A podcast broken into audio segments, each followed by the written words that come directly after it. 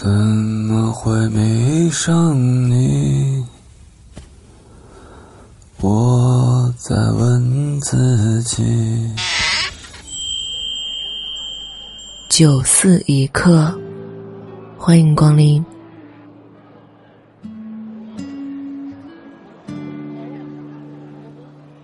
本节目由喜马拉雅独家播出。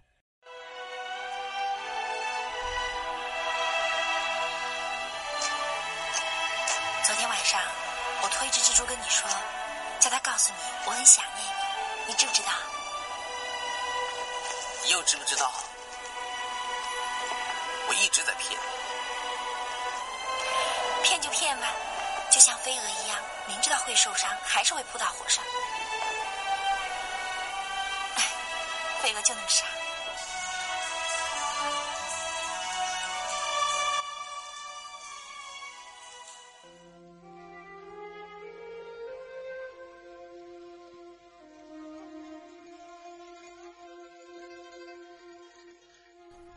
他孤身一人，滑行在芦苇丛生的湖面上，形单影只，又骑着骡子专业来到戈壁沙漠。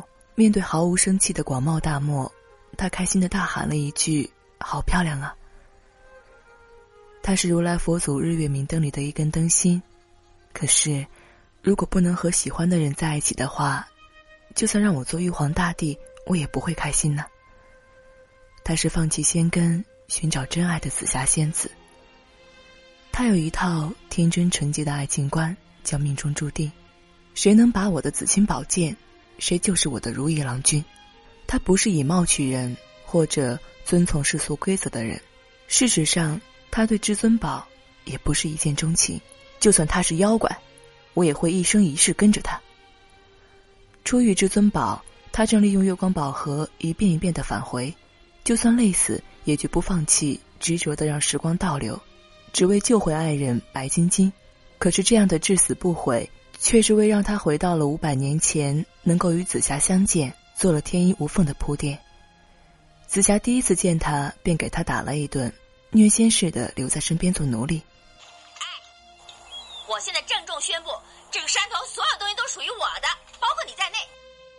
我现在郑重宣布，这个山头所有东西都属于我的，包括你在内。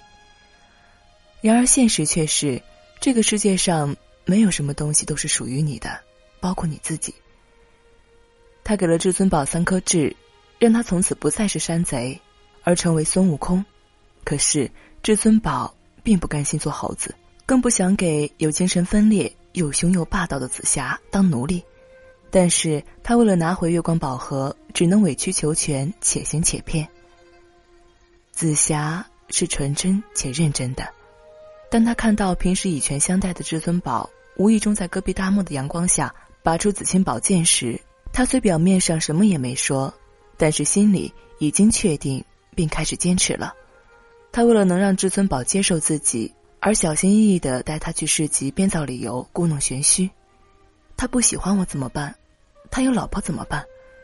看似在忐忑不安，其实却是在牵引至尊宝走进自己的小圈套，并借机向他告白。让我们立刻开始这段感情吧，并主动献上一吻，却不知道至尊宝有多厌恶他。至尊宝对紫霞的示爱没有任何感觉，甚至极不耐烦。他眼神凄凉，却坚定的看着他，说着所有恋爱中女生都会说的话：“你骗我，你刚刚说的话全都是骗我的。”明明知道是骗自己的，明明很伤心，却还要执着的钻进他的心里一探究竟。和形如椰子的心脏交谈后，流下了一滴眼泪在里面。喂，你别生气，我是跟你闹着玩的。宝盒在我姐姐那儿，她一定会给你的。我怎么敢生你的气呢，大姐？把你当观世音供着还来不及呢。似乎也觉察到了意中人对自己的厌恶，不敢再靠近他，即便是交谈，也是隔了好远喊着说。听到至尊宝无奈的回应说：“我怎么敢生你的气呢，大姐？把你当观世音供着还来不及呢。”他知趣的自嘲了一下，知道他无法明白自己的认真与用心，只能选择离开，借口都那么贫乏。天黑了，我要去找我姐姐了，祝你好运。而至尊宝面对这个精神不正常又倾心于自己的女人说：“有好运才怪。”留下大漠里紫霞的背影，再次形单影只。这次是确定了自己的心上人，却无法被他接受的形单影只，不再那样欢快，转而即来的是失落与伤心。再次见面，他即将被别的男人纳为妾，他即将与别的女人成亲。不知情的牛魔王还在为彼此介绍。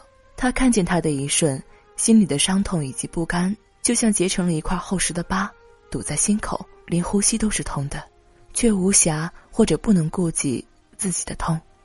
他说过他有老婆的，他说过他心里只想着白晶晶的，可是，却出现在这里，和别的女人成亲。他问跟自己象征性礼貌微笑的他。你能留在这里成亲吗？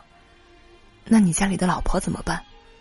看着他为拿回月光宝盒，一步一步的欺骗别人，欺骗自己，更可笑的是，自己却宁愿被他欺骗，宁愿相信他说的那个谎言。已经死心的他拿回紫青宝剑，当众否认掉自己曾经说过的那个美丽个性的择偶规矩。他已经不是那个刚刚出场霸气十足的紫霞仙子了。此时的他被一份不可能的爱情折磨得心痛欲裂，一个人落荒而逃。他找到他的时候，他正蹲在角落里伤心欲绝。他恨他，简直想要杀了他，却再一次被他的谎言所骗。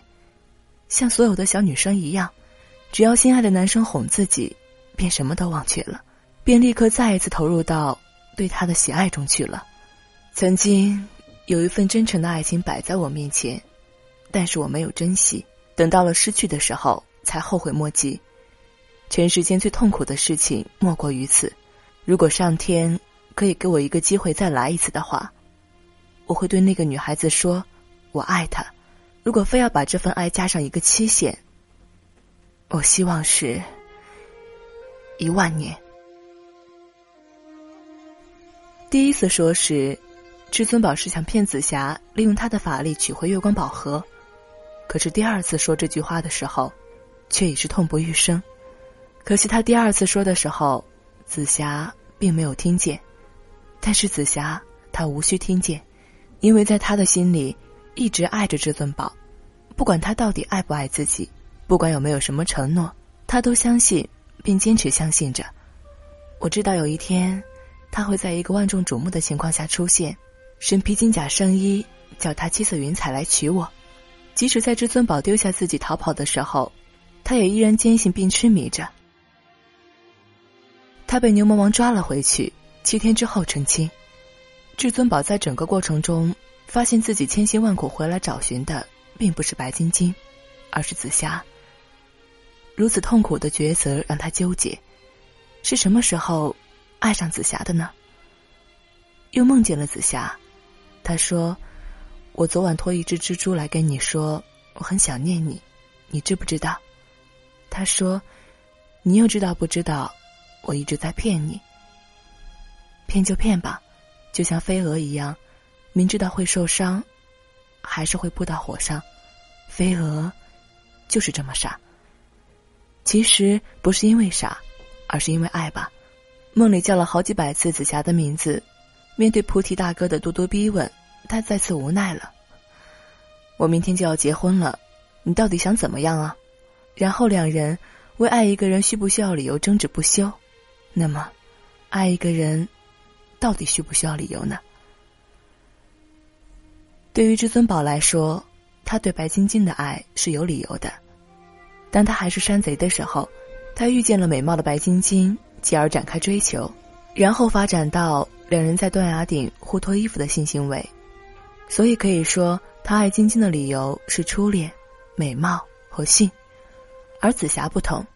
面对这个莫名其妙向自己示爱的女人，他不允许自己和她产生感情。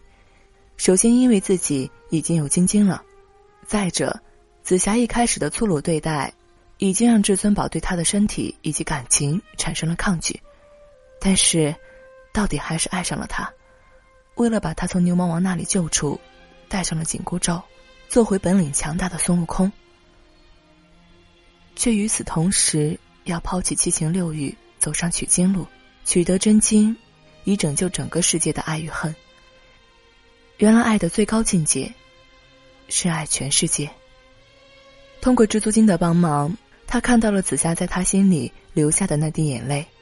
原来那个女孩子在我心里留下了一滴眼泪，我完全可以感受到，她当时是多么的伤心，泪往心里流的滋味是难受的。那么流过泪之后还说爱你的女孩呢？紫霞纯真勇敢，她的自我价值就是实现爱，而实现爱的方式就是为爱牺牲。对至尊宝，他既痴又真，爱怨交集，可谓一生所爱，万事凄凉。至尊宝了解了紫霞的爱之后，明白了取经的意义所在，即是爱和恨的产生和化解。生亦何哀，死亦何苦。经典的一幕到了。至尊宝戴上紧箍咒，成为神通广大的孙悟空。在戴上紧箍咒之前，他再次说出了那句经典台词。此时，他心里对紫霞的爱，是一种感怀的爱。他千辛万苦回来救晶晶，却爱上紫霞。为了救出所爱的紫霞，却注定要戴上金箍，抛却凡人的感情。所有的事情都背道而驰，所有的事情，并不会因为你去争取了，就会有什么结果。我受不了你啊！你长得这么丑，帮个忙，大家都是神仙，别再性骚扰我了，行不行？面对紫霞提出要不顾一切和他一起取经的时候。他能做的只有恶言相向。你为什么要这样对我？你生气了？我会生气的，那就哭出来吧。伤心难免，却一直未曾放弃。当他看见至尊宝无意掉落的铃铛手链，他更加坚持了。紫霞是一个有目标的人，她从神仙做回凡人，就是要寻找真爱。他很清楚自己要什么，然后勇敢的为了这个目标努力。他很坦诚，而至尊宝却一如既往的假装着。紫霞明白，只有自己的死，才能让至尊宝不再假装和掩饰对自己的爱。为爱牺牲，是紫霞实现爱的唯一方式。我只明白一件事：爱一个人，是多么痛苦。紫霞为至尊宝挡了牛魔王一叉，而香消玉殒。被至尊宝抱住的时候，他无奈的说。我的意中人是个盖世英雄，有一天他会踩着七色云彩来娶我。我猜中了前头，可是我猜不中这结局。说完，死去的他向漫无尽头的远处飘去，而他因动情而头痛，只能放下挚爱。再也抓不住的手，只好放开，因为等待他的是更加任重道远的取经送佛。面对牛魔王，一句“我要你的命”，道出至尊宝身为一个男人为了挚爱的女人报仇的决心以及尊严。影片快要结束时，夕阳下城楼上站着一男一女，男子神情黯然，女子的眼神却依然凄凉与坚定，让孙悟空想起了自己曾经欠下紫霞的爱，于是借用法力钻进夕阳武士的身体里，给其深深的一吻和紧紧的拥抱。如果上天能给我一个再来一次的机会，我会对他说三个字。他借着夕阳武士的身体说出了那三个字，然后穿过人群黯然离去。也只能如此了。他早已与人世间一切幸福无缘。最后的台词是：他好像条狗。或许人在爱情的面前，真的动心了，不就像一条狗吗？夕阳中，吃香蕉的孙悟空陪着师傅，孤独的走上了茫茫取经之路，而看着他落寞的身影，不禁黯然泪下。曾经，有一份真诚的爱情摆在我面前，但是我没有珍惜，等到了失去的时候，才后悔莫及。全世间最痛苦的事情莫过于此。如果上天可以给我一个机会再来一次的话，我会对那个女孩说：“我爱她。”如果非要把这份爱加上一个期限，我希望是一万年。无意隔着放眼，曾深